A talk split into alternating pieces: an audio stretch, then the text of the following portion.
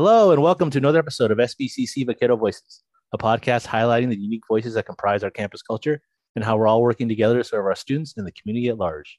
As usual, I'm joined by co-host Akil Hill. What's good, y'all?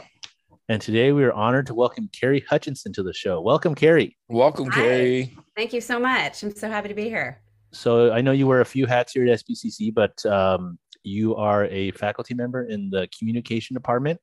And as someone that works in the office communications, I know what our kind of work duties are, but I don't know much as, as I, since I wasn't a communications major, communication major, I don't know much about the discipline itself. So if you can just touch on that briefly in terms of, I know how, yeah, because I know what we do, but I don't know what the discipline is. So if you could just like expound on that a little bit for us. I'm to start. happy to do that. Yeah, no problem. Can I give the backstory, Hong? I'm just going to say what happened. Of course, yes. Because okay. so we are the Office you know. of Communications. It says that on, right. on our door. And then I was I was told by Carrie that, that preferred nomenclature is communication, no plural. So I'm curious about that myself. Yes, in fact, it's a great opportunity to make my my colleagues proud because we're constantly talking about this. And I, I got the email about the podcast and you had used the term communications with an mm-hmm. S. And the field is actually called communication with no S. And it's a big debate and not a debate in the discipline, but it's kind of, I would call it a sensitive area. And so I said, oh, I don't want to correct you on air, but just so you know, there's no S. And if you use the S, my people are going to freak out. Uh, but nobody's really going to freak out. But it, it is worth explaining the difference between communication and communications. So um, communications, like what you do, has more to do with the applied areas of the field. And that's, you know, marketing, advertising, P R, writing, um, all these various things. I'm sure I'm missing a ton of them that you're more familiar with than I am. But what we study is communication.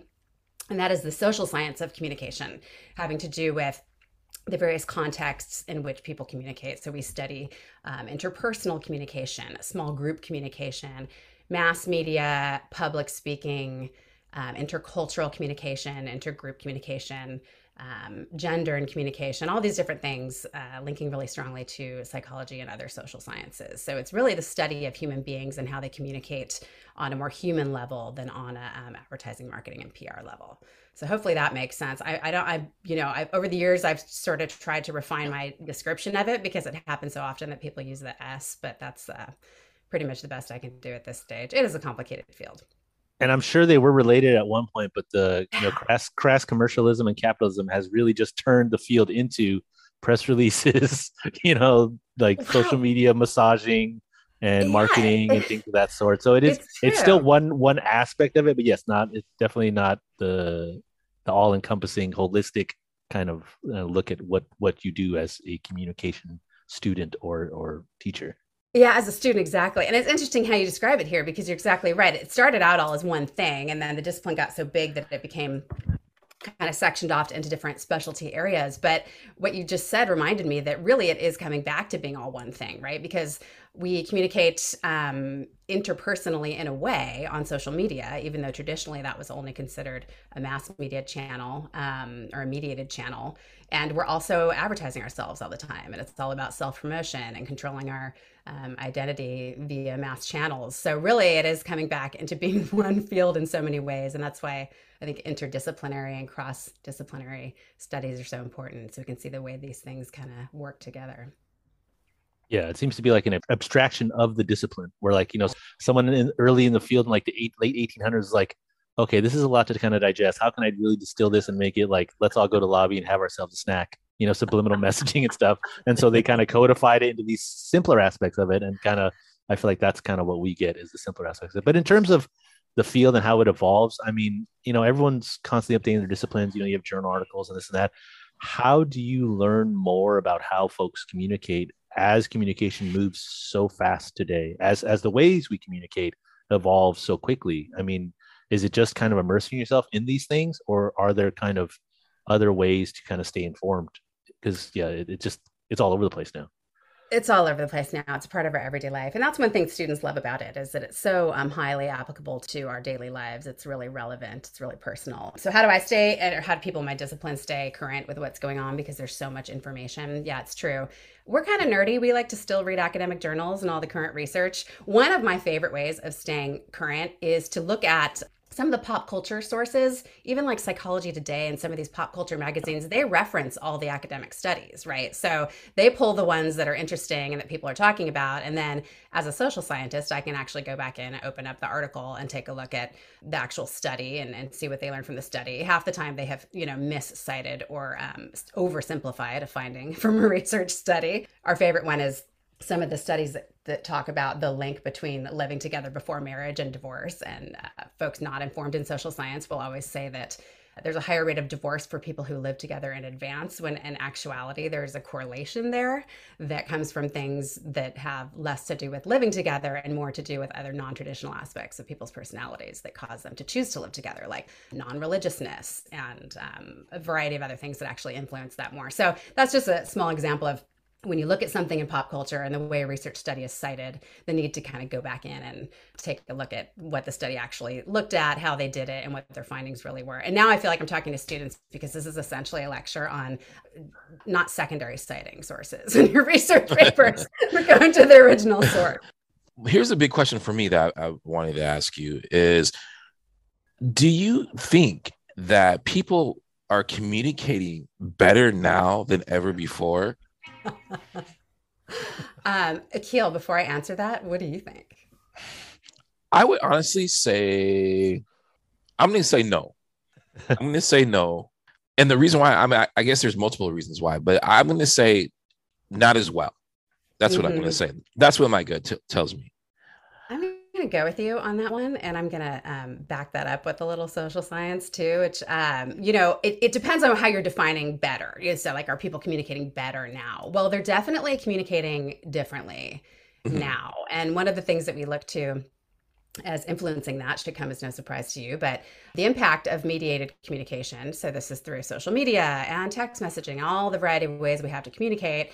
It provides a layer of comfort and cause us to be less censored and not always to bring our authentic selves to communication. So we are angrier, we we respond more rapidly, we don't imagine the person on the end, the recipient of our message, as often as we do when there's this in person, face to face.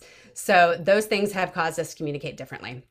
And it is measurable, and it's having an impact on the world, frankly. And, and we can talk a little bit about how it really influences the nature of the world today, and our sort of divisions and, and the way that we interface with each other are having a lot to do with how our culture feels right now. And, and that's largely, you know, because of how we're communicating with each other.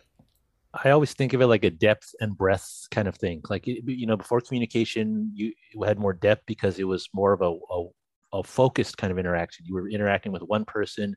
You were you were explicitly seeking out one person to communicate with them, and now you are kind of built to like fire hose. It's kind of like a spray, you know. Like you you know yeah. that when you post something on social media, it's going out to multiple parties. You know, you know you're not just posting to, to one person.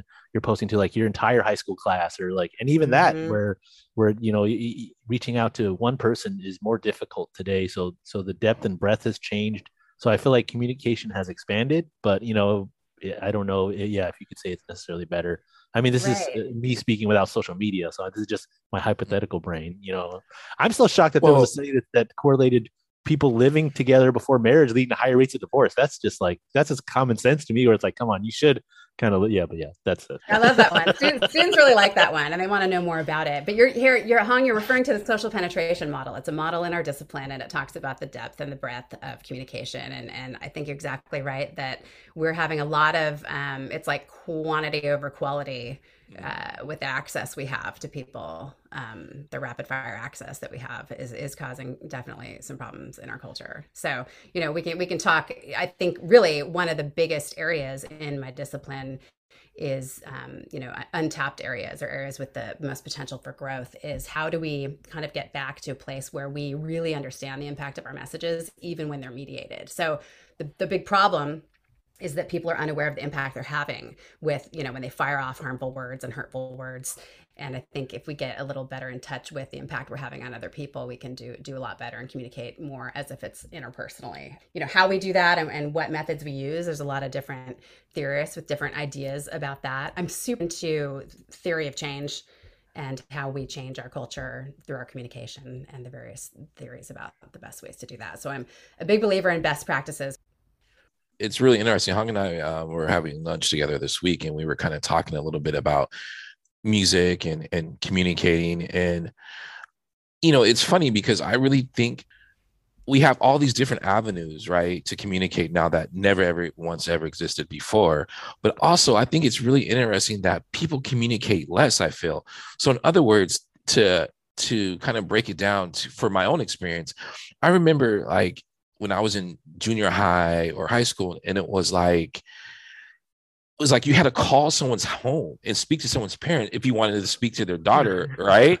And so now that's not that, that's completely cut out. So you can have conversations with certain people without really learning how to communicate with older people. Like, it's just such mm. a unique thing. It's like, yes, there's more communications, but at the same time, people aren't like having to go through certain channels and hoops. You know, it's like, hey, make sure you pick up the phone at eight o'clock. I'm going to call. I'm gonna, or how about this one? I'm going to call, hang up, one ring, and call back. That's just like, that means that I'm calling it, right? So you try to do those things, but, you know, like, I feel like everyone has access to everyone now in, in different ways. And that is valuable. Let's not say it's all destructive, but it's not intrinsically value valuable in and of itself. You have to use the technology and apply it in a way that, yeah, that that does add value, because folks are just like blindly just engaging, and, and you have to really kind of, there, there's a little more nuance there for sure. Absolutely. Right, for sure. And when, when we're using a, a device as the thing that we're interfacing with, we're really doing an exchange that's quite different than an interpersonal exchange, where we're kind of, um, it's an end, it's a means to an end. It's, yeah, it's a machine. And, and we're not thinking about the person on the other end and really developing the skills, like you talk about, Akil, that require us to think more in greater depth and more creatively about our different goals in different moments. And so the goal is not just to send the message to the person when we're communicating face to face, when the person has to call on the phone even and ask for your, speak to your daughter. There's some, there's a variety of skill sets there, and they're not always tangible. We know what they are as we learn them, and we know when we don't have them, but we don't have the opportunity to develop those when we're communicating always through. Now, you guys, we sound like a bunch of old people right here. I'm telling you. I mean, this is yeah, like, those, those uh, this is never going to work. Pieces of the social fabric, that aspect of the culture. Like, I, I love that discreteness that Akil talks about. Like, I, I enjoyed being that ninja status where no one knew what I was doing. No one knew what I was up to. Like, but that, you know, that, that, that is kind of an, an antithetical to, yeah. But, but uh, I guess not to be such an old person about it. If, if, if I'm a, like, let's bring it back, I'll bring it back to the pathways angle and stuff. If I'm an, um, a student, I don't know what I want to study yet. What would be kind of in terms of like little things that I'm, I would be interested in that would make me a good communication student? Or is, or is it pretty universal? Yeah, I'm pretty biased. So I'm going to tell you the things that I think as a student um, considering communication or considering any uh, major that, that you might want to think about. I think it's really important for students to take a good look around them at the actual practical world that they live in and think about whether they're happy with it. And if they're not, as a young person today, what is their role in making it better, making it a place where they would want to live, where they would want to have children, where they would want um, to see it thrive. You know what, it's because students, we're also good at complaining, right, about the world, and, and now more than ever, right? There's just so many opportunities to say all that are wrong with it.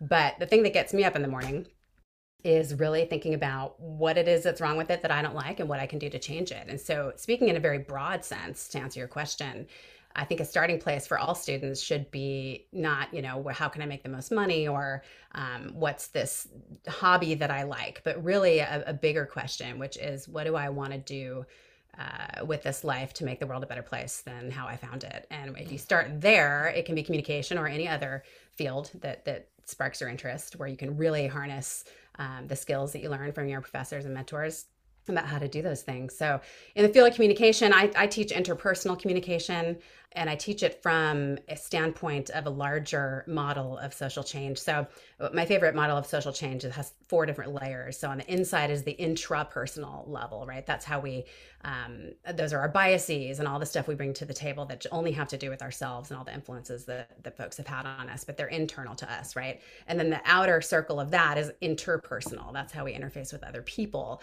and the influence we have in our social circles and relationships, right? And then the next level is institutional. So that's um, the places that we work, our schools, our systems, all the um, human artifacts that we've created and socially constructed, um, and the work we can do in those spaces. And then the biggest level on the outside is ideological, you know, our, our philosophies of thinking and how we, our worldview really, and, and what kind of uh, change and work we can do in that arena. So in those four arenas, you can take any aspect of the communication discipline and many other disciplines as well. And you can kind of target an area where you think, uh, where you're interested in learning more and you think you can have a lot of influence. So that's my, my one class is the interpersonal communication class. And then the other class I teach is leadership um, for a global society. And that really has to do also with that model of change and um, where we can have impact in our communities and in our world. I, in fact, I started out when I was much younger, I became very passionate about you know, global problems. And I think a lot of that is an artifact of our educational system and how we teach young people that, you know, in, in the United States, I'm talking about, we teach young people that problems exist in this faraway place.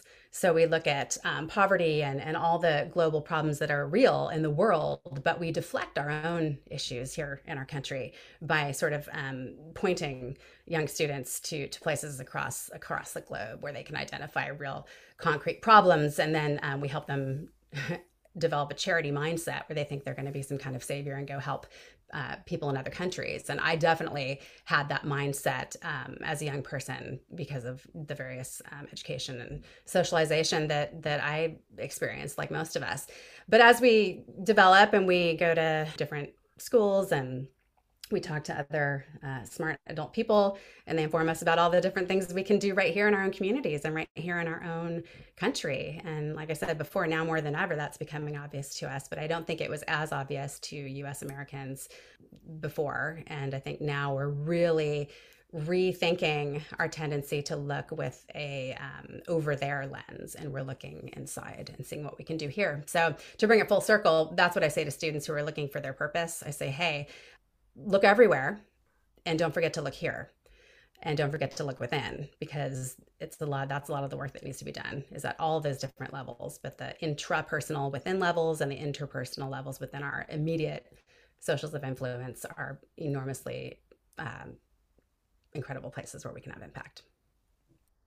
Yeah, I, th- I think about those four tiers, and I think for folks today, the ideological one is the toughest one to get to because it takes so much work just to learn in, inter, intra, and institutional. Institutional will weigh you down if you're not care, you know. So to get to that back end of why, why do I do all of these things, you know? And it's kind of going back to Akil's how to talk to parents when you're talking to someone on the phone. Like ideologically, you need to connect with you need to connect with folks, and you need to have that common ground ideologically before you can really form real relationships, because you can form inter, intra, institutional relationships that are superficial. Like I know how to act in these situations, yeah. But until you've ideologically connected and found some kind of empathetic core that allows you to really just be a human being with someone else, then that, then that's where the true communication comes, when you have the ideological backbone to justify what you're doing. And it's not just because, you know, this will meet an end. Like I can put on a facade and just meet an end communicatively, but to actually have that ideological core is really, you know, I know that's where Akil was going, so I just wanted to extrapolate his point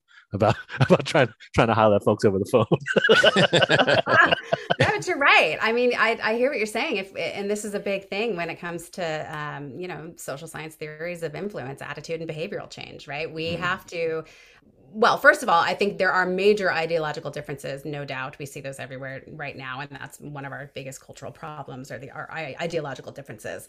But one thing um, that I'm learning a lot about right now, and that Akil and I were talking a little bit about um, at a conference we went to recently, is this this focus on the ideological differences between, or the perceived ideological differences between people who actually really are allies and potential allies. So people who we actually have more important things in common than we don't have in common. And you know, the social justice movement in particular tends to require this um, value purity, this purity measure, which is that if we're not aligned one hundred percent on every single thing and every belief and every thought, then we're going to, you know, call each other out and cancel each other and do all these things that we do in the social justice movement. And really, I'm learning a lot of this um, from, from an incredible woman named Loretta J. Ross, who really is a big, she's a human rights activist. She's one of the um, people who coined the term reproductive justice. And she just does a lot of work around really identifying our spheres of influence, our circles of influence, and, and really not requiring total one hundred percent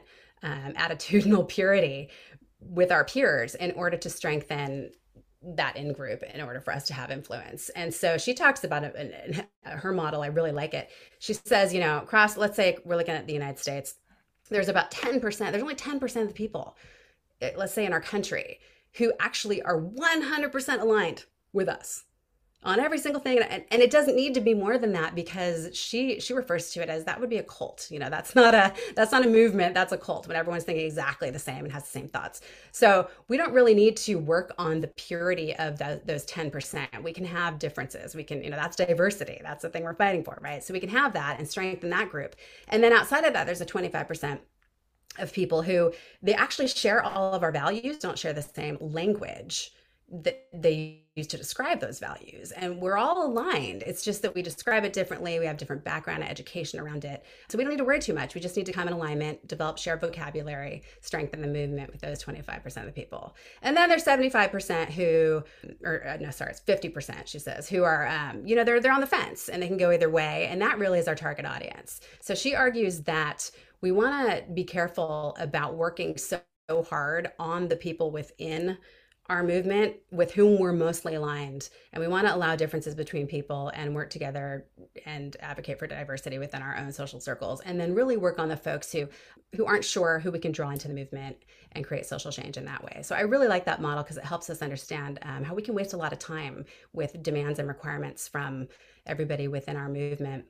Um, and how we'd be better off really targeting our energy toward people that we can draw in and strengthening our, you know, they call it the choir, you know, instead of preaching to the choir, you want to strengthen the choir. Yeah. I mean, I think that's spot on, you know, and, and when you, when I was listening to you, when you, it may, you know, just something kind of, you know, resonated inside of me when you're talking about that social justice purity, you know, and what I think mostly about that is that's birthed out of something that we're fighting against, you know, yep. like that's, you know, the supremacy of being like pure, and we got to be careful in those spaces where, where we're not replicating that same model that's been replicated on us that we're fighting against. So big fan of calling in, not calling out, giving people grace and spaces and allowing uh, people to arrive to their own conclusions when they're ready to. Versus, mm-hmm. you know, last time I checked, I, anytime I had an argument with someone, didn't matter how I called them out. In a lot of ways, they didn't change. And that goes vice versa, too. Like it goes, people have to arrive to places. Like, you can't just push them there. You know what I mean? Right. And then once, even if you do push them to that space, are they authentically in that space? Because the same people, or not the same people, the people who want them to be in that space, if you push them that space, you may not be getting an authentic version. Thus, if you're, they're not authentic, then thus you don't really have change. That's exactly right. And that's everything you just said is what social science backs up, all those all those beliefs and, and theories that you just shared, because we find that, you know, calling out obviously is totally necessary in so many situations for major social change and social movements, right? So when people are being explicitly um, ideologically oppressive, when they are engaging in, in all sorts of corruption um, and oppression of, at various levels of various people, yes, of course, calling out is something that we have to use, and that's been used historically to make massive social change for sure. But we're talking here more about dealing with people in our own circles and folks with whom we want to share this movement. And you're exactly right, Akil. You know, every single theory of social science says that shaming doesn't work. Gosh, Nelson Mandela said there's no, there's what, how did he say it? Oh my gosh, there's no one more dangerous than the person who has been shamed. And that is not who we want in our circles, the person who has been shamed, who is now a potential enemy as opposed to a potentially stronger ally. So yeah, it, sh- shaming doesn't work. All these things don't work. And you're exactly right that if people change their behavior because of um, punitive measures that we put on them interpersonally, it's usually because uh, they're a fear of social penalties mm-hmm. and not because of intrinsic change in the way that you're describing it. And that's also what we don't want, because that's not sustainable. Yeah, I've never I've, actually hurts the movement. Yeah, I've never understood the need for the, the one hundred percent uniformity, because people also forget that as you as we get older, I mean, it, when we do outreach to older folks, these are folks that already belong to another subset or, or cultural element, so that if you put too many barriers up to them becoming an ally with, with you, they will just retreat back to where the, what they know and and and their their hive, you know, their their tribe, so to speak. And and it happens when you a lot of people try to outreach to folks in the street. Street mm-hmm. folks, you know, they speak a certain way, they live a certain way, they know certain things. So when you're trying to get them on a level where like they, they're intelligent people that know, that have beliefs, and they and usually are allied in terms of their, their they have more liberal philosophies and a lot of things. But if you try to, you know, correct them on how they speak too much, maybe correct what music they listen to in certain settings and, and yada, yada, it, it can turn them off and they retreat, they fade back in. So, I mean, in terms of, I think of it all the time when we're trying to reach out to folks, you know, in the street, trying to get them to come to City College, even like if you come at in a certain way saying, well, yeah, you know, if you do this, this, and this, then you come, we should just be taking folks as they are and figuring out where the similarities are, because there are a lot of similarities. You know, when you, when you get to the, like, like we were talking about the ideological portion of someone, ideologically, we, we all have pretty similar beliefs in terms of, we want good things for a lot of people, you know, for the majority of people usually. Yeah. And so we're, we're, we're quick to shut people out and really filter people out before we get to know them. And, and I've always tried to, to go to that, to get to know them first before we, you know, all that stuff, because I've seen it happen where I've introduced, I've brought folks into situations. They've been kind of, you know, the conversation becomes more like a grilling where they're like, do you know this? Mm-hmm. Are you aware of this? What is this? And then by then they're like, nah, I'm, I'm just not into that. I'm going to go back, you know, over there and chill with the homies over there. So it, absolutely. And you know, everything, everything you're saying is backed by the research. So we have a, we have a saying, which is that we have to make the revelation irresistible. And and if we can't do that, and I, you know, you're talking about outreach and things pertaining to City College, and I'm relating that to larger social change mm-hmm. and, and the issues we're seeing in our country and in our culture right now. If we don't make the revolution irresistible, people aren't going to want to join it. And so we find that not only if we alienate folks through shaming and um, the requirement of perfection and purity, not only do they retreat back to where they were, but the research shows us that there's a pendulum effect. Mm-hmm. They don't just retreat back to where they were, they become against us um, or even more rigid in beliefs that are the opposite of the ones that we were trying to um, trying to share. And so, you know, we, we definitely find that when we don't use um, positive and welcoming, inclusive behaviors to welcome folks of all levels into the movement for social change, we definitely alienate them and, and we even strengthen the other side. And so that's just been proven to really replicate um, oppressive uh, methods historically and currently that, that we want to kind of get our, we want to get clarity and stop using those so that we can actually strengthen, strengthen the core. Yeah, absolutely. Absolutely.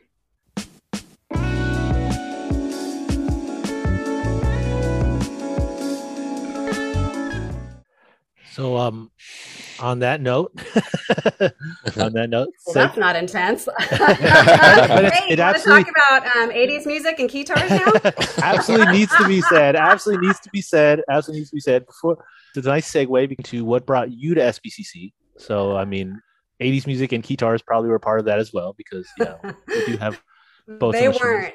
So but I can make the forward. Connection somehow. I'll, I'll find a way to. I'll find a way to bring that full circle. I'll, I'll get there somehow. I'm not sure how. Yeah. So what brought me to City College? Oh gosh, um, I saw this question when we were chatting, and I thought this is. I need to figure out a way to make this a short story. So let, depends how far back you want to go. Yeah, there's all all, way, all kinds of ways you can frame it. You don't have to go too far back or whatever you want to do. Once upon a time in the yeah. land far away. Yeah. When I was born, no, okay, I won't go back that far.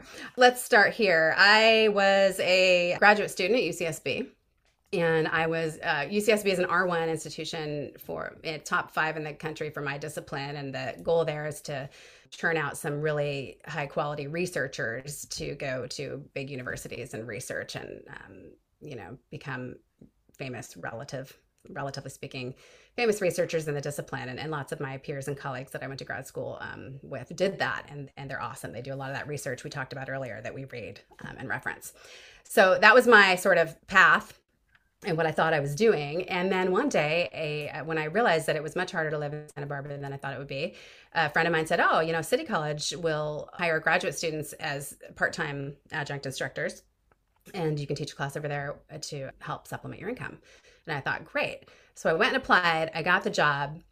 And what ended up happening was I, you know, after a few months went by and I'd been teaching at City College, it dawned on me that all I really wanted to do was go and teach my classes at City College. I fell in love with my students. I loved what I did. I loved what I was teaching. I found it to be so much more, uh, to have such greater impact than the research I was doing in my lab. I, I enjoyed the graduate work and, and developing expertise in the discipline, but I really quickly, when I could compare the two side by side, realized that I was not going to be going off to be a researcher at a major university, um, sitting in a lab. I was going to be interfacing with students and having direct impact on students in the classroom, and that was where I was thriving. And so I knew that I had to finish my program. And not, I didn't know that I had to finish. Lots of people don't finish, but I knew one thing about the world we live in, and that is that people definitely tend to listen to you more, especially if you're a woman, if you have those three letters behind your name. And so I figured I would finish, because it certainly couldn't hurt me. Finished my PhD. I got a job, actually, a really cool job. I was on a bunch of listservs to figure out uh, how to get full-time employment, because that wasn't an option at City College at that time. So I took a job with at the University of Colorado, but I, I never actually worked at the university. I was a traveling professor for what was called the World Smart Leadership Program. And we had students from twenty-five different countries in this program. It was an international program, and we traveled all over the world. And um, I was the teacher who taught them their communication classes, and other instructors taught different things, and they gained college credit in this travel experience, which was truly a once in a lifetime and really cool thing, but also an unsustainable lifestyle. Um, I was living in a different hotel every week. We moved cities every single week. Every week? Yeah, every week, every week. It was just oh. such a whirlwind, it, just the opportunity of a lifetime, but so um, taxing on, you know, the variety of different different things. And so when a full-time position became available at City College, I couldn't believe it. I was, um, gosh, I was so determined to get that job. I just, I told everyone I knew that I was going to get that job. I would do anything. And I was so excited. I flew back from Japan. I was in Japan at the time. I flew back for the interview. I was here for twenty-four hours.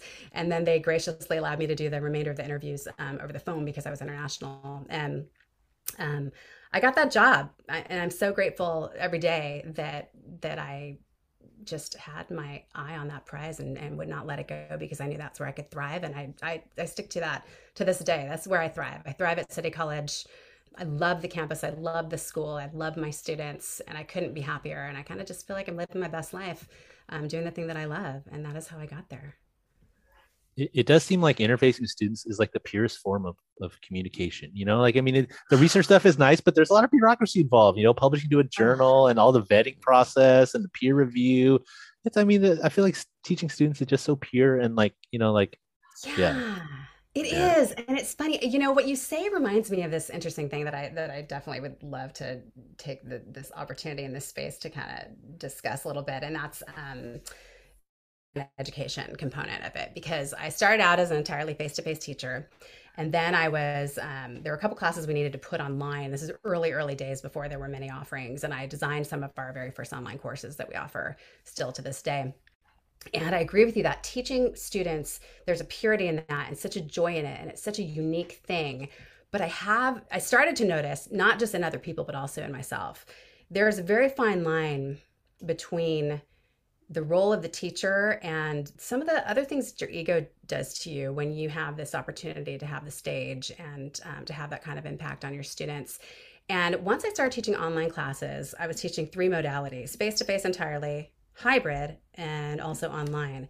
And I started really noticing a difference in myself in my focus on pedagogy and my focus on really measuring students' learning and really taking a lot of the focus off of me as a teacher and the teaching experience, and really taking a closer look at how effective I was and my courses were in terms of helping students learn the things they needed to learn to get through the class, to transfer, to learn the things that were important.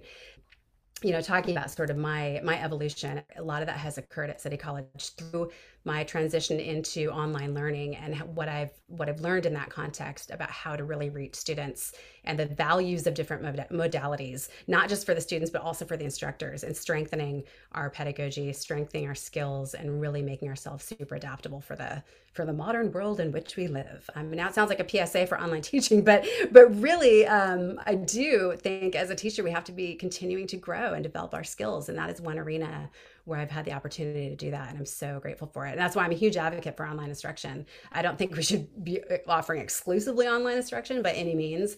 I like offering, I mean, my in my ideal world, and here's a theory, you can throw this one out for the president and anyone else who's listening. I mean, I in my ideal world, every single class we offer would be offered in three ways: totally face-to-face, hybrid, and entirely online.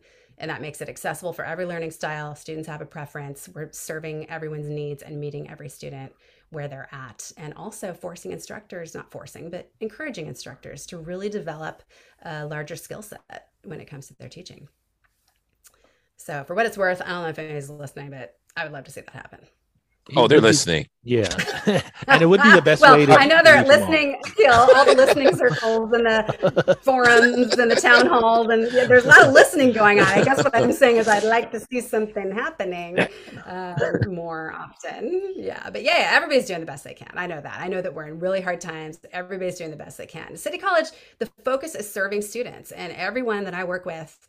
I mean, I don't know anybody, I can't criticize anybody on campus for saying they, they're not serving students. That's what we're all doing. And everybody's doing it a little differently, and we all have different ideas about how to do it. But that is our shared mission and our shared goal. I don't know anybody on our campus who, who deviates from that. Maybe that's just because I'm selective about who I hang around with, but I really believe that ninety percent of us, if we go back to that kind of that Loretta Ross model of our circles of influence, we share our students. We are all on this campus to do that thing. And if there's a few of us who aren't, eh, you know, I, I'm not, those aren't the ones I'm bothered with. I'm, yeah. I'm going to bother myself with strengthening the community of people who all have shared interest and, and shared values to the degree that we need to have them to, to serve our students. Absolutely. Yeah, I think I think you're accurate with that. I think most folks, I've never met anyone that hasn't really been primarily focused on student success and trying to really kind of increase that that idea of student success. So yeah, that's what we're all it, about. It'd be weird. like I don't it would know be you, weird. and, and so I think sometimes though, like you probably do this too, everybody does this, is sliding doors effect, right? Where I'm like, what if I, you know, what if I just hadn't listened to that one colleague, you know, I hadn't listened to her and I never went and got that job at City College and I just stayed on my one track mind and I went to be a researcher at a major institution and I was there now. Like, what would my life be like? It, and, yeah. Yeah. And it's kind of incredible. Uh, all these years later, this summer of multiverse we find ourselves in today, that sliding door is that like ninety, ni- late nineties movie with Gwyneth Paltrow. Yep. And, oh, it's so good. But it like, um, yeah, it, it, it, yeah. But and you can think saying, of a, a million different pivotal moments, right? Where oh, it could yeah. have been that one thing that you chose differently. And I don't even know if I, but I just think it's so interesting yeah. to think about. And it makes me reflect on how lucky I am for all the, the things that have fallen into place. Oh yeah, absolutely. That's why I'm a firm believer. I'm a firm believer. Everyone is where they're supposed to be. Like there's just no, there's no like mistake about it. Everyone is where exactly where they're supposed to be at, because like all the possibilities are, uh, are that could have actually went a different way and you would be in a different sp- spot is great. Right. And so the fact mm-hmm. that none of that happened and you are where you're at is not by mistake. Yeah. Hey, thanks for saying that, because it really, uh, it really points out that it's not like you could have done one little thing wrong, or maybe today I'll do that one thing wrong and then I won't end up where I'm supposed to be. It's really yeah. not like that. It's like yeah. it all comes together in the way it's supposed to. And exactly. we don't worry too much about that one wrong turn we might have made, because here mm-hmm. we are and there's a reason yeah. for that.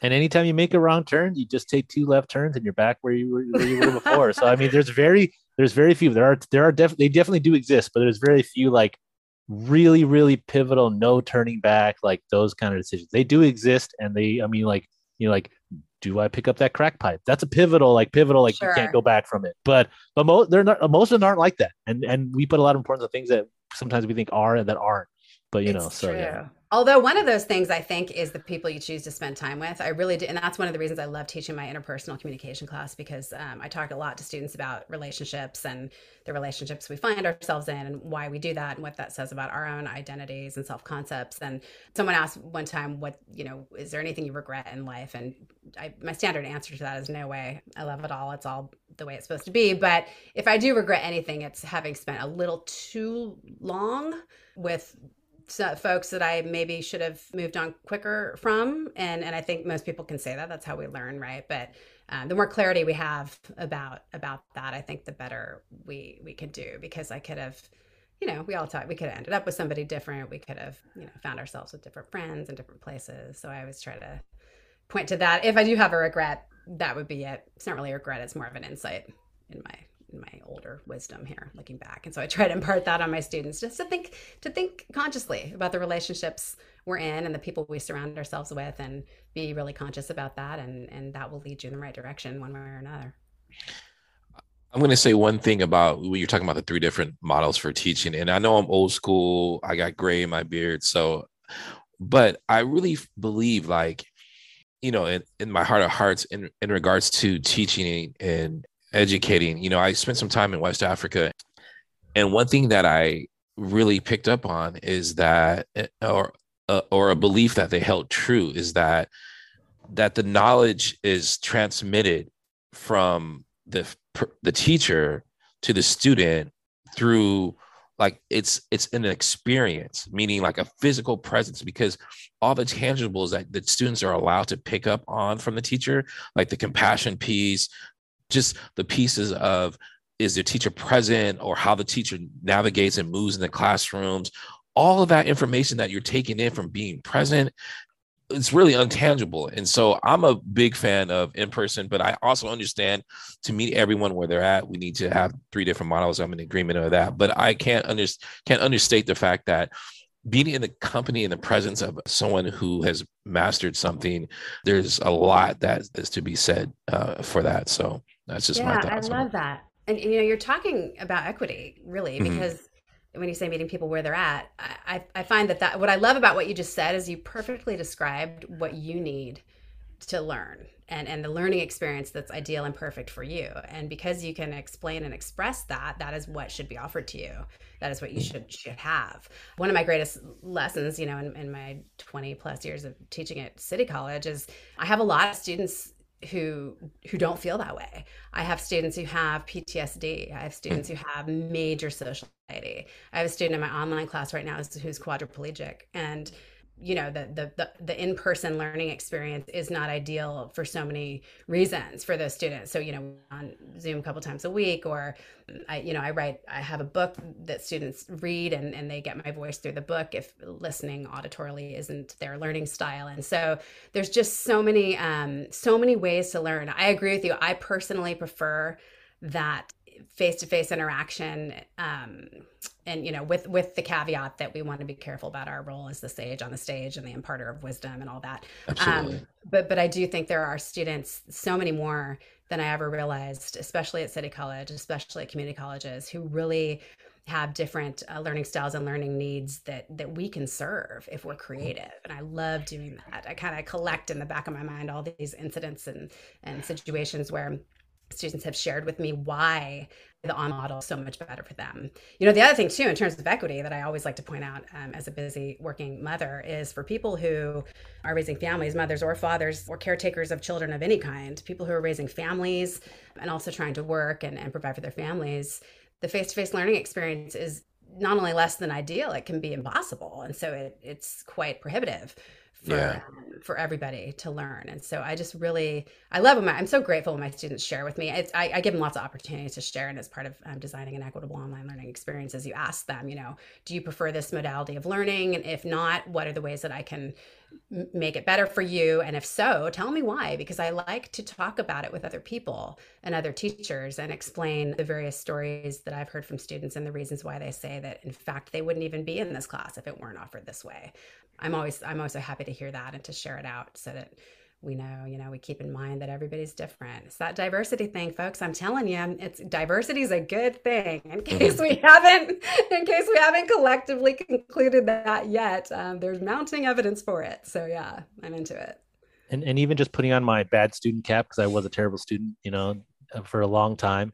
Uh, there were a lot of classes where I was checked out and I was in person. I was just writing on the desk the whole time. So if I had a choice to take that class in particular in another modality, I would probably take it. Yeah. So that's funny. Like forcing someone to be in a classroom does not mean they're learning.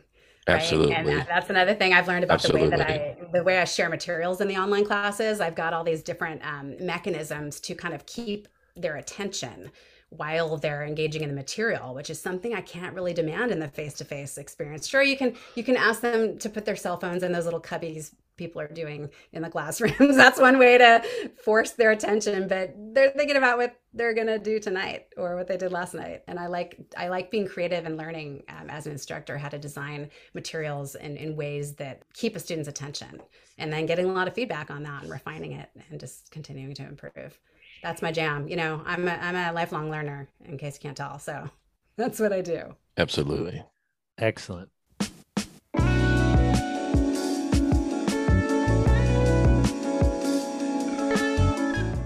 right. And and on that note, segueing, speaking of lifelong learning, our our, our food section, Good Eatin'. Um, if you could uh, let us know of uh, either a meal you ate, cooked, or remembered recently that uh, first, you know, comes to your mind, uh, we'd love to hear about it. Okay, guys, can we skip to the music section? Wait, yo, you don't have a food? Okay. Food is not there? Here's, what I, here's what I have to say about food. I don't much care for it. Uh, this is wait, I, I, what? I know. Wait, what are you like? Like an astronaut, like squeezing the tube of like food in your mouth? Much.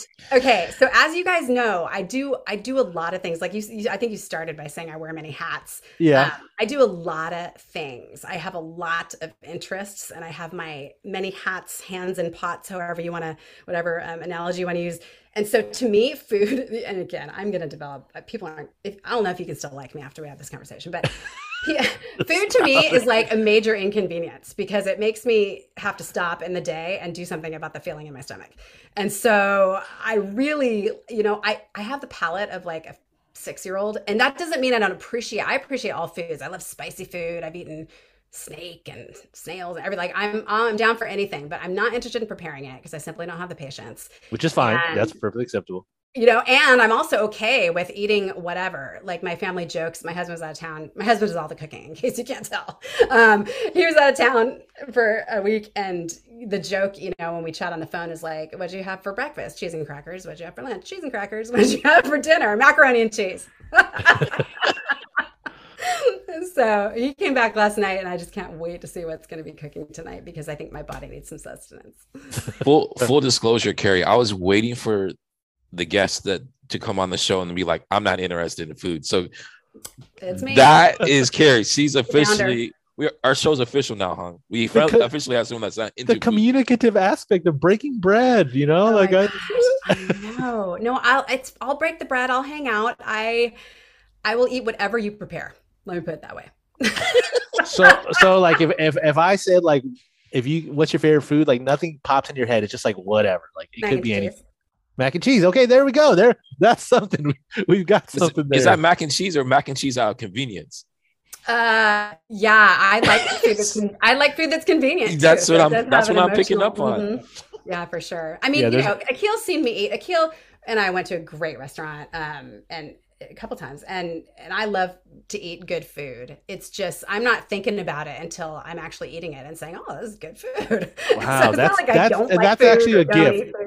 That's a gift that you say you don't have to think about it because I'm thinking about my next meal while I'm eating my current meal. Like I'm already, I'm already like on to the next one.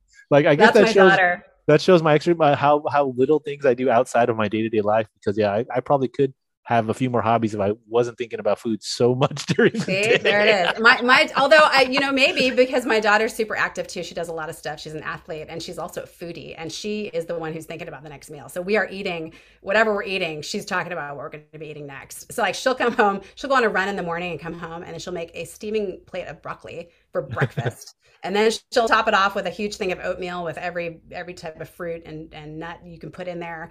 Um, and then she starts talking about what's for lunch. So no, I, I have that here in my house and my family. And I just, um, I'm I'm like an alien that way. I don't I don't get it. Okay, so so for the show notes, I won't even bother with a recipe for mac and cheese. I'll just put a link to like the craft box, you know, like. Uh, yeah, do it, do it, do it. Oh, I do make one thing. I make one thing. Okay. I make chili. Oh, there we go. Because it takes it, seriously like three minutes to open a bunch of cans and throw them in the slow cooker. And then it, tastes, it tastes incredible. And one of our colleagues, I shared a chili recipe. Lynette Williamson, who is an awesome colleague over in H I T, um, she shared with me. She heard that the only thing I make is chili, and so she sent me a recipe, and it's got chocolate in it or cocoa. It's got cocoa in it. Oh yeah. Um, and you put cocoa powder in the chili, and it really um, makes it more interesting. And it makes me sound like I'm like I know how to cook when I talk about it. So I kind of have that one in my back pocket. Anytime I find myself with foodie types and I feel like an outcast, I can always pull out the chocolate chili recipe. Excellent. There we go. That's that's for the show notes. I, chili, slow go. cooker chili recipe. There we go. Right. See, I mean, even then, as as cursory as you think it is, it, it still has a piece of the puzzle. Of the You're puzzle. Right. So I stand corrected. I am interested in food, and I can talk about food. And, and, and I, I am just like you in that way. Three points of commonality, you know? I yeah, like we were like, anybody, just know? like we were talking about earlier. No, and that's that's the thing is like, as long as you have that little that little bit that can attach you to the to the overarching culture, that's all you need. That's yeah. all we should really be asking people is because it takes a lot to care about even one piece of that puzzle. Like, you know, like, it, uh, yeah, I don't, I don't need to hear about unctuousness and like you know, the mouthfeel of certain foods. As long as you like, hey, I like chili. That's all I need. That, I mean, that's it. You know, like, that's yeah. a new word. What, what was that word again? I need to learn Un- that one. Unctiousness. Unctiousness. Okay. Now I'm really going to sound like I know what I'm talking about with the food. Oh, yeah. The mouthfeel of my chili. Yeah, the unctiousness of each bite. Lovely. Yes. So, yeah, b- thank you for sharing. That was a, that ended up being an illuminating conversation in and of itself, just because, yeah, we can get to the, the that's the, the the ideological side of of, uh, of the food conversation. But now you know something about me. And so we feel like we know each other better because I've disclosed this kind of weird thing. And it's like kind of a intimate well, I mean, detail. I don't know. And it's less weird in today's world because, you know, I I know the some of those tech bros, they just drink Soylent all day. So, you know, it, oh, yeah. it, it happens. Mm-hmm. Yeah. I, I mean, that. I haven't gone that far, as you know, next to my desk where I work, just having a stack of those and, and just not having to do anything. Yeah, it's like, this is sustenance, all I need. Yeah, adequate. Yes. It, I'd probably be better off if I were doing that, because I think those have more nutritional value than the, than the things I tend to use to um, to stop the feeling in my stomach. So I think uh, yeah. cheese and, cheese and crackers. There, cheese and crackers. There's a little, there's a comfort food element to that too, like the charcuterie board and all that stuff. Like it is it is relaxing to have cheese and crackers. Yeah, for sure. But to just you know, to be clear, I'm talking about like pre-sliced. Yeah. Come on, I'm, I'm like, Tom, you're stop. I'm like, Tom, stop stretching, stop stretching. I mean, you're trying I'm to like, make me into a foodie. I'm like, thank you. I was like, I, I know she likes mac and cheese out of convenience, dude. Like, yeah. like stop. She's really trying to stress for Carrie in this show, dude. I'm trying I, to make me something I'm not. I'm not making something. I'm giving you. I'm giving you credit for what you are. That's what. I, that's where I'm at. See, like I don't. I don't make someone what they're not. I give them more credit than I should for what they are. Right. So. so oh. funny. All right. So I'll. I'll I'll go next because I'll go next because my pick actually um, fits with this a little bit. I was thinking about like kind of childhood food memories, and one of the more profound foods in my life growing up was actually chili fries. I, oh. I worked at Wiener Schnitzel, full disclosure, in high school for a little while, but my primary avenue was the the kind of the corner hood burger joints that had burgers, fries, onion rings, soda. Like, you know, you hang out with friends, that's where you would go get, you know, burger, chili fries. And in L A, we had a bunch of spots. We had, you know, in my side of, side of L A, we had uh, the Hat, you know, famous for chili fries, Tops in Pasadena. Mm-hmm. I mean, there's there's a few places. I was talking with Zane about this the other day because he grew up near where I did, and we were just talking about how much chili fries meant to our lives. And I mean, the Wiener Schnitzel chili fries were the worst of the bunch, but they were still good. But, you know, Santa Barbara just doesn't have that same kind of, they have great burgers here in Santa Barbara. I mean, the Habit is one of the greatest. Mm-hmm. Probably my pick for best fast food burger, even over In-N-Out, I would say, because I do love shredded lettuce. But in terms of the Hat doesn't have chili fries. I mean, a lot of the burger joints down don't have chili fries, but Dave's Dogs and Durf's has chili fries, mm. interestingly enough. And then um, there's a, a couple other places, but I, I'll for, for me, I guess Dave's Dogs and Durf's. Dave's Dogs actually would do chili cheese tots as well, which is nice. But mm. I mean, it, it doesn't hit the same. But when I have that craving, it's it's the closest I get. So that's uh. really, you know. The Padero Grill down here in Carp. Well, oh, yeah. Almost in Carp. That's, they're yeah. pretty good. They're pretty good, too. All of those sound like options that are going to take too much time. Is, are any of these available at the drive-thru? Yes, yes. Well, not in town here, no. But if you go to L A, like, yeah, most of the hood burger joints will have a drive-thru as well. I mean, it's one of those drive-thrus where it's like the old school drive-thru where it's just like if you're walking up to the counter to order. So it's not like you save any time. You're just yeah. in a car waiting for your food as right. opposed to at the counter waiting for your food, you know, but still, yeah. Absolutely. One thing I, I want you to try, hon, if you go to if you go there, is they also do, uh, and this is the only place I've ever seen it done, but they do uh, clam chowder fries. So basically, they take their clam chowders and they put it over their fries. Oh, it's really good with Tabasco and all that. So yeah, uh, I, I'd be down with that because yeah, even yeah. In-N-Out, In-N-Out has animal style fries, and I'm like, oh, I don't. This is just a, po- a pale imitation of chili fries. And then I ate it, and I'm like. There's something about this that I just can't stop eating it. And I feel like clam chowder fries would be similar. Yeah. Right. Where I'd, I'd be able to get down with those. Yeah. Oh, yeah. yeah. I can get into either of those. Yeah. So yeah, I'll put some links in the show notes. And right. uh, yeah, it's, it's, it's like chili fries is just one of those things that like, yeah, I, I didn't eat a lot of it at home because my mom, yeah, she had no concept of the, of the, but when I would go out with friends, I would be like, yeah, the number one. And, and those kind of comfort foods, just like cheese and crackers, just like, you know, chili, whatever hits it, you know, you gotta, you gotta embrace it. So. Mm. All right. Well, I'll go. Um, I got two quick picks or so, and I'll be short so we can talk um, music. But one is there's a new spot, and Hong and I have talked about this um, in Oxnard. It's called uh, Crumble Cookie mm. um, that just opened up. It's kind of basically down by Nordstrom Rack in Oxnard. Um, and their cookies are absolutely amazing. Um, just they're kind of more like um, gourmet cookies where, so they have their menu kind of changes weekly. Um, if you're into hot, fresh baked cookies that are like almost like a donut in, in size, um, you definitely have to go there. Um, and uh, it's just a whole, it's a whole vibe. It's a whole vibe when you walk in and, and everything, like the way that they, you know, um, the kitchen set up, it's, it's an experience. I, and so, um, s- super great cookies. Um, I won't be longer than that. Check it out. I know we got a lot of, um, coworkers that live down in the Ventura Oxnard area. So that's an easy drive over. Um, so treat yourself. And then lastly, um, Hong and I yesterday, when we had lunch, oh, we walked over to Sweet's Ice Cream Parlor on the Mesa. So the reason why I'm throwing them some love, one is because they're local, and two, it's right by up, uh, right by campus. So if you're ever feeling an ice cream urge while you're at work, uh, run up there. Um, They, they use McConnell's ice cream, right, Hong? You were saying that's McConnell's. Right. Mm-hmm. Um, I got the Earl Grey uh, shortbread, right? Or Earl Grey and cookies. I think that's what it's, it is. And that's one of my favorites. Um, so those are the two, my two picks for the week. Uh, I got one in, in the Ventura area, Oxnard area, one right up on the Mesa. So that is such good information. It, it, I, I'm so appreciative that you shared that with me, because as you know, I wouldn't have gotten that knowledge on my own. So here I have all this uh, information to bring back to my family of foodies and pretend like I know what I'm talking about. Oh. Take them around town and have some good food. Man, the cookies, cl- the girls are going to love them. If you take them there, it's like, you're going to be like, what is this? We go through there all the time. And um, I know you yeah. do from traveling. Yeah, yeah. Yep. I know. So we will check that out for sure. Absolutely. But today we might check out the one on the Mesa. So thanks yeah. for that. Mm-hmm.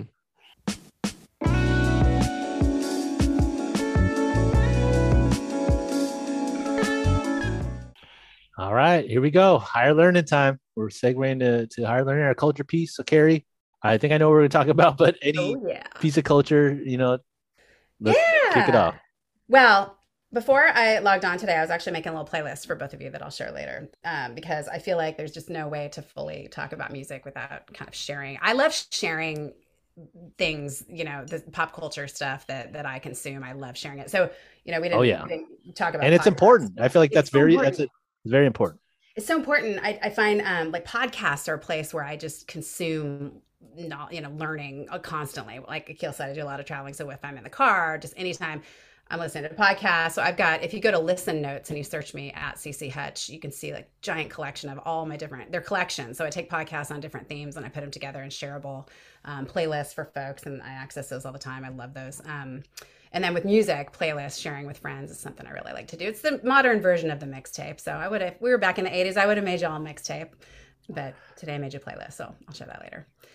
So yeah, what do I like? What's on there? Well, I guess you'll have to, you'll have to wait and see. It's funny. So, you know, I know we're going to talk about the fact that I play music in an eighties band, but eighties music is not my genre of choice. So I, I play eighties music because people love it. They love dancing to it. Everybody knows the lyrics. It brings a lot of joy. It's super fun.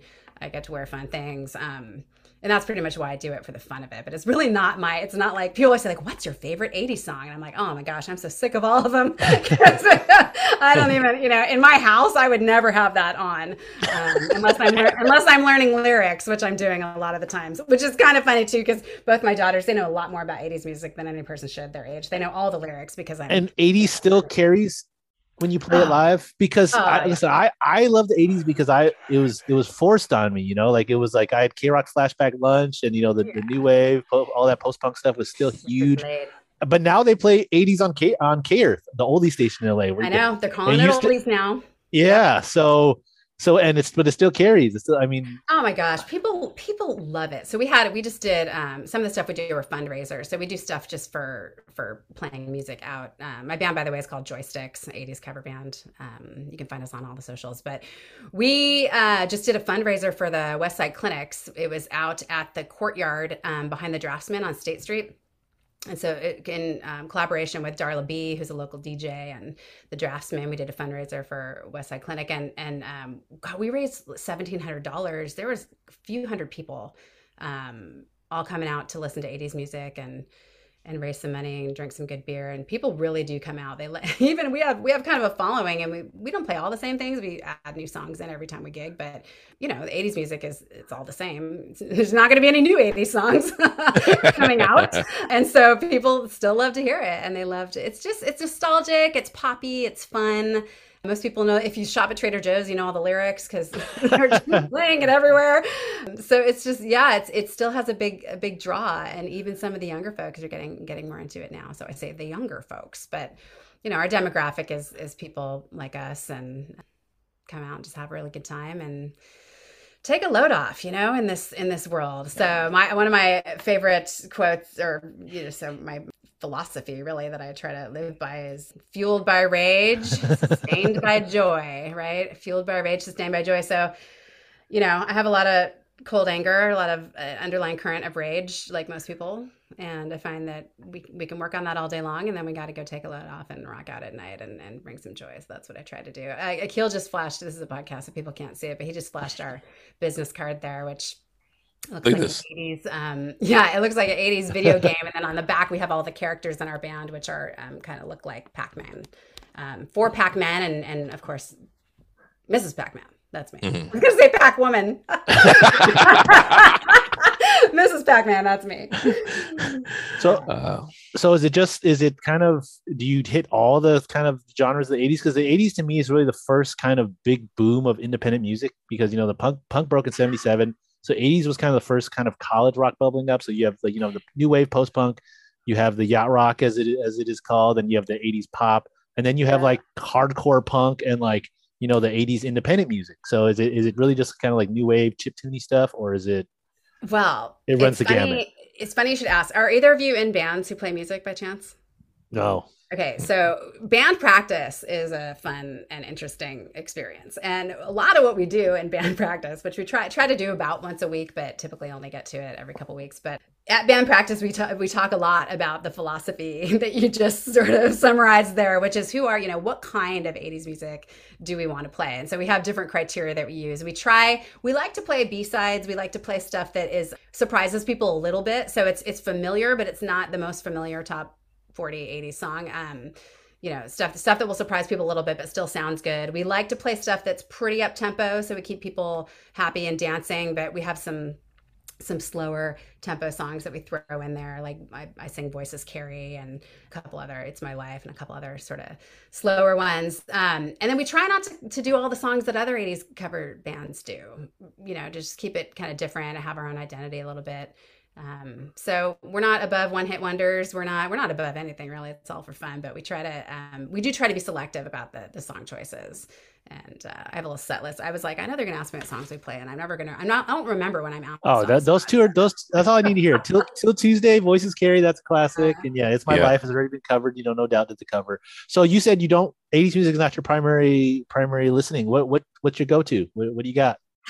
I'm into a lot of things, so it's it's eclectic, as I think anybody mm-hmm. would say. Um, my my my uh, preferences with music, it depends on what I'm doing that I want the background music to. So I'm really into, because I'm doing a lot of working, and um, my kids were doing a lot of working, studying at home there for a time.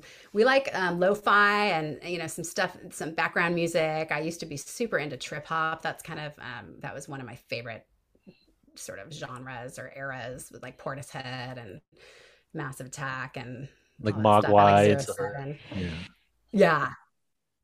Yeah. I love that stuff. Um, but you know, that gets old because it's a little dark, and um, I like to listen to these remixes. So one of my favorite things now is like, I, the worst question you could ask anybody in the modern day is like, what's your favorite album? Cause we don't really do albums anymore, you know? So I, that's just ancient well, history. Well, I mean, right? They've expanded now. Now you get like either a top ten or like a top fifty, because yeah, just yeah. one album is impossible. So you get like a top five, top ten, you know. Totally. That's not even how we listen to music, right? So my, it's more like, what's your favorite song, to punch into Pandora and then go down a rabbit hole of different songs that are suggested to you that you never would have picked yourself, but you end up really liking. Like that's a good, that's the way to ask the question, I think. So for me, I'll, you know, I'll, I'll pop in something into Pandora and then just like let them take me on a musical adventure, which I, I really quite enjoy. But yeah, stuff stuff that's um, not lyrical, that's really good backdrop music for studying and working. I always like that. But um, I'm into some of the old, the classics, like Nina Simone's always been a huge favorite.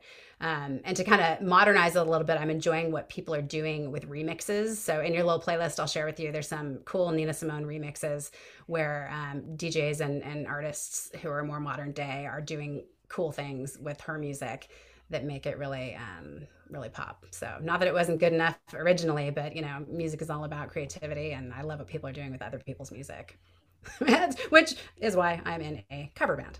and, and you and you specifically mentioned keytar as we, as we were playing the show. Yeah. If it, the keytar is, you know, it's it's a synthesizer, but if so, for folks that aren't as familiar with the keytar versus a synth, or you know, et cetera, et cetera, is there a song that you recommend they listen to? Like, is it like a Herbie Hancock or a Devo, or is there anything that you would point to that would really kind of illuminate folks on the like the the the breadth, depth and breadth of the keytar in, in a couple songs? What a great question, because it allows me to tell folks that the keytar is so much more about appearance than it is about sound. Um, it really, so the keytar basically just does anything that a standing keyboard can do. It's just that you're wearing it and you're playing it. I mean, it's what us us piano players use who always wanted to be guitarists, right? So that's why I, I, I, I treat it like it's a guitar. I play it like it's a guitar. So it's, really a gotta, it's a bootleg piano. It's a bootleg it's got, piano. It's got fewer keys, but you can you can riff on it because you can like play. Yeah. So it, but it's it's like yeah, it's, so it's like you couldn't really look up keytar songs because you can play any song on the keytar. So the best thing to do to get familiar with the instrument is to Google it images, and you know Lady Gaga's got a killer keytar. She uses the one that I use actually, or she has many. I typically play parts that would be typical of the piano, but also because we're really creative in our band, we like to mix things up. We even have our members rotating, playing different instruments. And so I'll play like guitar solos on the keytar, or I'll, I'll do parts that are not typically a, a standard keyboard or piano part, and I'll, I'll fill in with all the different sounds. Plus, the cool thing about a synthesizer, which everybody knows who's from our era, is um, it can do things other than piano sounds, right? So I can do seagulls, and I can do like we play Blondie Hanging on the Telephone, and I've got a cool old school telephone sound that we that I play on the guitar before it starts. So it just helps it be creative and fun, and people tend to like it, and it looks good. I mean, it's, it's a big, mine is big instrument. It looks really cool. And the fact that you sing, I mean, when you have a synthesizer on a stand, you know, or play, playing with singing, I mean, with the guitar, it makes it easy for you to sing, I imagine, as well. So. Yeah, it's awesome. And we have a, some cool wireless equipment that allows me to run out with it and, um, you know, play amongst the audience and, and do different things. So depending on where we're playing, that, that can be more or less dangerous, but it is fun. It makes it really fun. Do you have any song that you're like, you just... You like you cringe every time people want it, but it's always asked for. Oh my gosh. Uh, yes, of course. People always ask for, um, oh, what do I want to, now it's not coming to me, even though they're constantly shouting. So here's the the typical thing that happens. People typically shout to us classic rock seventies songs that they want us to play. And we've just now played three hours of fully eighties music and somebody's shouting Freebird. Okay, Freebird is the one, right? They're shouting Freebird at us, and we're like, oh man, if you haven't figured it out by now, we are not playing that song. So chalk, there's a lot of chalk that up to alcohol. That, that may be that may be the alcohol speaking. Uh, It's it's true. And on the one hand, I'm grateful because a, a, a crowd with beers in their hands are a lot more fun than a crowd without them. But on the other hand, yeah, at the, by the end of the night, people are pretty um, pretty vocal about the things they want to hear. And a lot of times we can meet those needs, and other times we roll our eyes and say, that band is playing over at whatever, Cold Spring Tavern. Yeah. Oh, yeah, yeah, but it's good fun. I mean, if you haven't come out, I hope you come out. Hey, City College people come out all the time. We've got, I have a couple groupies on campus. Shout out to Rachel Johnson. Rachel Johnson always comes out. See, I, I saw Z at one of our shows. Gosh, I'm trying to think of who else. I, I I actually have a few colleagues on campus who I've been in bands with before. Doug Folsom over in physics was a former bandmate, and Mark Bobrow. I didn't play music with him, but he's a musician. So we've got a lot of creatives on campus, and we have that shared commonality of loving music. Hey, and Hong, we talked about this before, but I was I was asked, our band was asked to play it in service, and we really wanted to, but it was a daytime gig, and we typically don't do that because we all have day jobs, real jobs, and only do music in the evenings. But we would love to do some kind of fundraiser, some kind of thing. We we do stuff to raise funds all the time, so we would love to do an evening event for City College where colleagues can come out, be in community with each other, shared our common love of eighties music, or at least live music, and um, yeah, get to know that aspect of each other. I, I played in bands at a couple City College things, just small trios and stuff. One of them was a, a academic senate party years and years ago, and I was playing with a small group of people. And I got to tell you, looking out and seeing my colleagues, people from different departments, staff, faculty, and seeing them just rocking out is so fun. and and really opens up our minds about our various personalities and our, our common interests, and just really develops a sense of community. So I would, Akil and I have talked about this movement we're calling hashtag bring back the fun, right, Akil? And this Absolutely. Is where we're going to make going to campus fun again, so we can draw in more people and bring in yep. people face to face. So maybe it could yep. be part of the bring back the fun campaign, to have some live music and an event where people are kind of letting loose and showing a different side of themselves, taking off their scholarly Um, identities and, and kind of rocking out. Yeah. That's what I like to do. Yep. Hong will be in the dunk tank. We'll put Hong in the dunk tank. Dude. Hey, I, and I got and I got the P A, so I'll set up the back line, then I'll happily head over to the dunk tank. Yeah. You know, though, I have to say though, Hong, you're not a perfect dunk tank candidate because you're too likable. And I think the ideal person for the dunk tank is someone that has a few grievances, you know, like someone who got some grievances against, or at least somebody in a position of such enormous power that we would love nothing more than to like just dunk them or throw a pie in their face, or, you know, this is, this, is, this, is, this is getting dark, but I'm not saying anything we don't already know, right? So in the, in terms of the best way to keep, keep track of where, where you're playing, is it, is it social media, or is there a, do you have a band website, or is it just social media? We have media? a website, but I don't know if people are still using stuff like that. I, I think uh, Facebook and Instagram, Instagram are the two. Yeah. So it's Joystix. It's spelled J O Y S T I X. So you can look up Joystix. It'll identify that we're in Santa Barbara. Check us out and come out and see us. I love the name. Yeah, the name's fun. Um, so I came good. up with that name at, uh, at, the, at the start, and it really kind of got at the heart of, of what it is we're doing. We're bringing the joy. We're fueled by rage, sustained by joy, and that's what we're doing out there, having a good time. Yeah, so please, and everybody come out and say hi to me when you do, in case I don't see you, because sometimes there's lots of people. And like like I said, the, yeah, the eighties have a special place in my heart. And most folks who grew up in, in East L A, you know, the Holy Trinity is the Cure, Depeche Mode, and the Smiths. So that, the eighties exactly are right. enshrined in, yeah, in, in coming of age in that area. So absolutely, so absolutely I will try to check y'all out, because I got to get my son on that too. Because yeah, I'm more like the Gutters eighties, man. I'm like, like those three bands are pretty, pretty, they're legends in their own right. I'm more like Rupert Holmes and... Uh, one of my favorite eighties songs is uh, Answering Machine. I don't oh, know if yeah. you guys heard of that one. Oh, my uh-huh. God. It's Sing so... us a bar. Sing us a bar. Nah, nah, nah. It's so bad. Hong will put it in the show notes.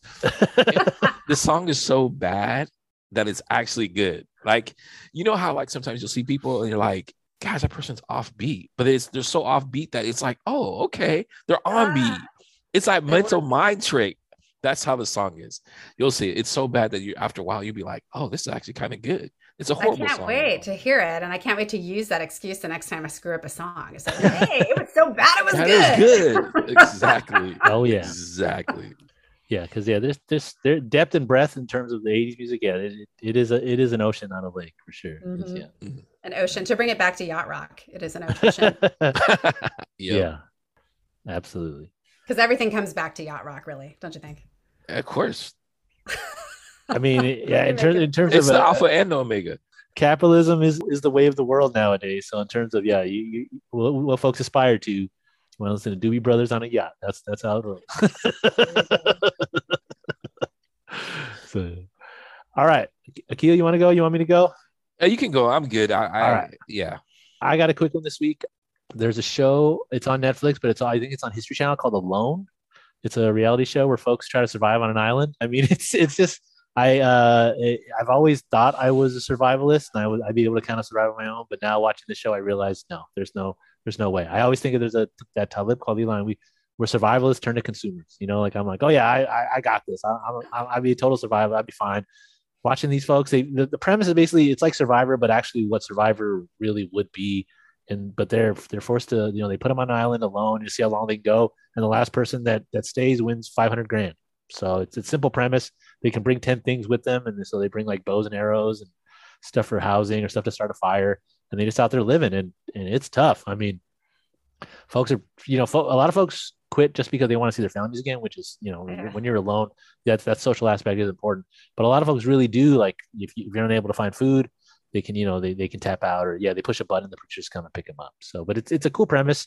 And it's kind of a cool show because it just does give me like, does make me want to go camping, like not on that level, but like just to just to be out there in nature, because it is it is pretty profound, some of the things that they, that, that being alone kind of sparks in them. But it's a, yeah, it's, it's a cool show. So it's on Netflix, but it's I think new episodes air on the History Channel.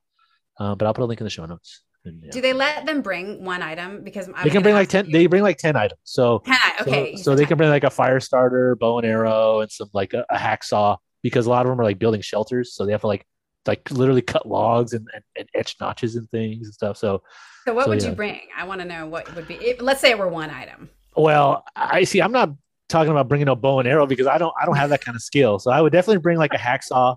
I would bring something to start a fire, like a like a flint, you know, like a magnesium bar or something to start fires.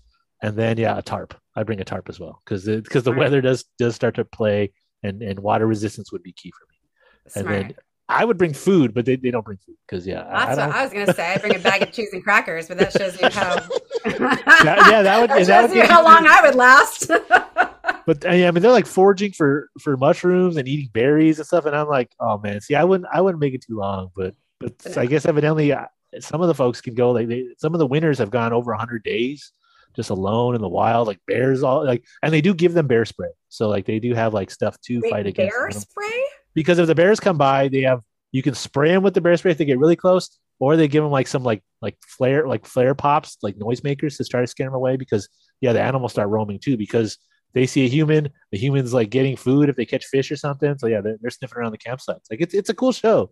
Okay. But yeah, it, I would it, die it, for sure. Yeah, I mean, it, it does make me think like the survivalist I thought I was. Like, yeah, I'm not really about that life. But it's also a funny commentary on our culture, right? That we we need to we need to watch people selectively and on purpose putting themselves in situations like this. It's yeah, yeah. To to, to quote mean, to quote yeah. Talib when he was in Black Star, most death we chasing after death just to call ourselves brave. Still right. Living like mental slaves, you know. Like it, mm-hmm. It's one of those things where like. Why do you do this? But at the same time, like I am kind of interested. Like I, I am watching, you know, as well. So last yeah. night, last night, uh, Roxanne was watching one of those same shows. I like I came in and I'm like, what is this? And she's like, it's I forget the name of the show, but basically these guys, only thing they the whole premise of the show is to be bitten or stung by a crazy animal. Like last last night they were doing the electric eel. So oh. they was they had it in the tank. They hooked them up to the E K G, um, and they would just touch it. And they're like, "Oh!" I'm like, "So the whole premise of the show is to be bit and stung." I'm like, "Yeah, yeah, yeah." But you better let me know the names so I can put them in the show notes because I'll, I'll let you know. I am interested. I, I I didn't know we were going to talk about, um, or actually, I did know, but I didn't answer the question about films or movies. And I feel like I need to balance out the potential gender bias here, if you don't mind, because I do feel like these survival shows. Hey, I don't want to stereotype, but nothing. I there's nothing appealing to me about a survival show or a show where people get bitten or stung or where they fight each other. So I want to tell you what I was watching recently, um, the other night. In the context of cultural um, current events, um, Reversing Roe is an incredible documentary on Netflix, and another one called The Janes, which is a really oh, The cool Janes was one. Excellent. Oh, on H B O, um, yes. yeah, The Janes is just incredible. And in terms of like so and um, change agents and and how to be a change agent at the agent at the level where you um, where you can and the circles of influence you have, The Janes is such an inspirational one for for young people to watch about um, things that can be done despite um, sort of oppressive forces in our culture. So yeah, incredible. Uh, those are good if you want to put those in the show notes to balance out so that we have a representative um, collection of things for folks to consume.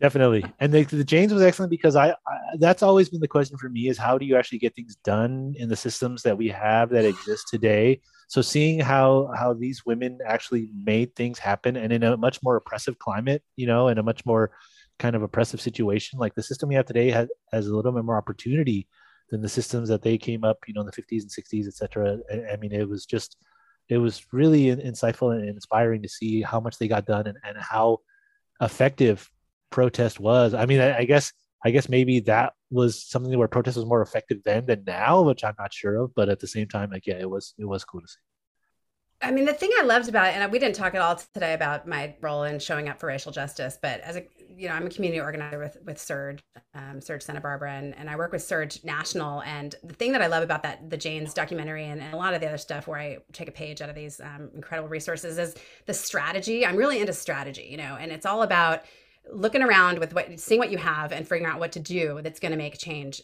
in a way that's effective, and kind of also linking that to our conversation about how to influence people and how to harness our, our spheres of influence. But like with Surge, we did a, um, we did phone banking for State Stacey Abrams on Wednesday. It actually wasn't phone banking, it was text banking, you know, and each of us, there's like three hundred people on the call, and we each were tasked with texting two thousand people in a span of two hours. And the thing I loved about it was was really strategic in terms of what we were and weren't doing. All we were doing in this round one is what they were calling it, is we were trying to figure out who are people who are undecided.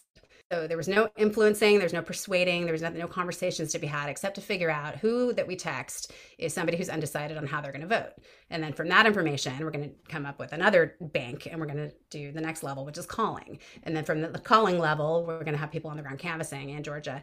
So the strategy that they that they talk about in the Janes, and how these brilliant women just um, took a look around and figured out what they needed to do in order to provide um, resources to ensure human rights, was just pretty incredible. Uh, that's what I'm all about. I love like looking around and just figuring out how can we make change. We are not stuck with what we have here, folks. We there's so much we can do, and all we got to do is be strategic about it and look around, harness our circles of influence, and be good and decent people while we're doing it, to emulate the the conditions that we're trying to advocate for.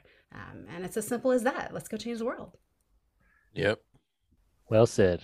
Well said. Well said. Sh- uh, Hong, the name of the show is The King of, Kings of Pain. Okay, yeah. Kings the Janes, of Pain. The Janes, and then Kings of Pain. That'll be right next to each other in the show notes. Yeah. Uh, yeah, just look at that. Like, it's got kings, it's got violence, it's got, hey, whatever. It's all about balance, right, though? Right. Last show I was talking about uh Married at First Sight, so you know we go we got we're balanced we're, go. we're balanced on here, right, huh? Oh yeah, we try to be. We definitely do. All right, Akil, what you got? Um, I think I'm good. I mean, I'll just you can throw Kings of Pain in there, yep. and and and that will be the pick. And I mean, I, I can't claim that to watch every episode. I just saw fifteen minutes of a guy trying to touch a, an electric eel in a tank. So don't hold me to that. But that's you know what I mean. If you're into that kind of survival themes type shows, then I think you may like and it. So I'll, I'll in, in the terms of, uh, of of connecting Carrie's uh social justice work, I'll also link uh my coworker Kirsten linked me to a video of Carrie speaking at a Association of Women in Communications. You it was an award speech that you won, I think in twenty eighteen or something, where you your first thing you said was you made a point to emphasize that you the work you did was, you know, standing on the shoulders of, of other women who weren't as represented and stuff. And I and, and just listening to that one, it was, it was really really kind of profound, and I was really it was really just a great speech. So I and she she linked it to me to just like, you know, in preparation for this show, like, oh my god, you have Carrie on the show, you have to you have to watch this. And I, I hadn't seen it before, and uh it was amazing. So I'll throw that in the show notes as well, just because thank you, know, you so much. I appreciate that. And if you can put the Surge the the link to Showing Up for Racial Justice, that would be um absolutely a favor as well, because I I am I'm committed to every time I speak and every time I Um, take up space and, and the stage or the microphone. I want to make sure to amplify um, the places where people can actually participate and get involved, so that we're actually, yeah, building and not just um, consuming space. Absolutely. So yes, thank you, Carrie, for coming on the show today. It was an honor to have you. Um, thank you so any, much. Any other parting words before we say goodbye? Um... Well, I can take you out the way I take folks out at one of our Joystix shows, is by singing a bar from Goodbye to You. Let's do it. Goodbye to you, goodbye to you, goodbye to you, and you, and you. Thank you, everybody. Thank you for such a good time, Akil and Hong. It was so wonderful to have you here. Check us out at the next one. Goodbye wow. to you. Whoa, whoa, whoa. And that's yeah, no filter, no, no, no. Yeah, that was just like no, no vocal cord warm ups, and just boom, pitch perfect, just hitting it right there. True professional. You guys are editing that out, right? That was just a joke between you and me, right? right? No, there will be no editing in that. I, I, that would be a disservice to, to the audience to edit that out, because, like I said, that was pitch perfect, just boom. Like it wasn't like yeah, we not to, like we didn't like cut. There's no like jump jump cut where you had like do vocal warm ups, drink some ginger honey tea, just boom, just hit just a, a true performer, true professional. Well, Thank the only you. thing that was missing was the guitar, so you still have to come out to a show.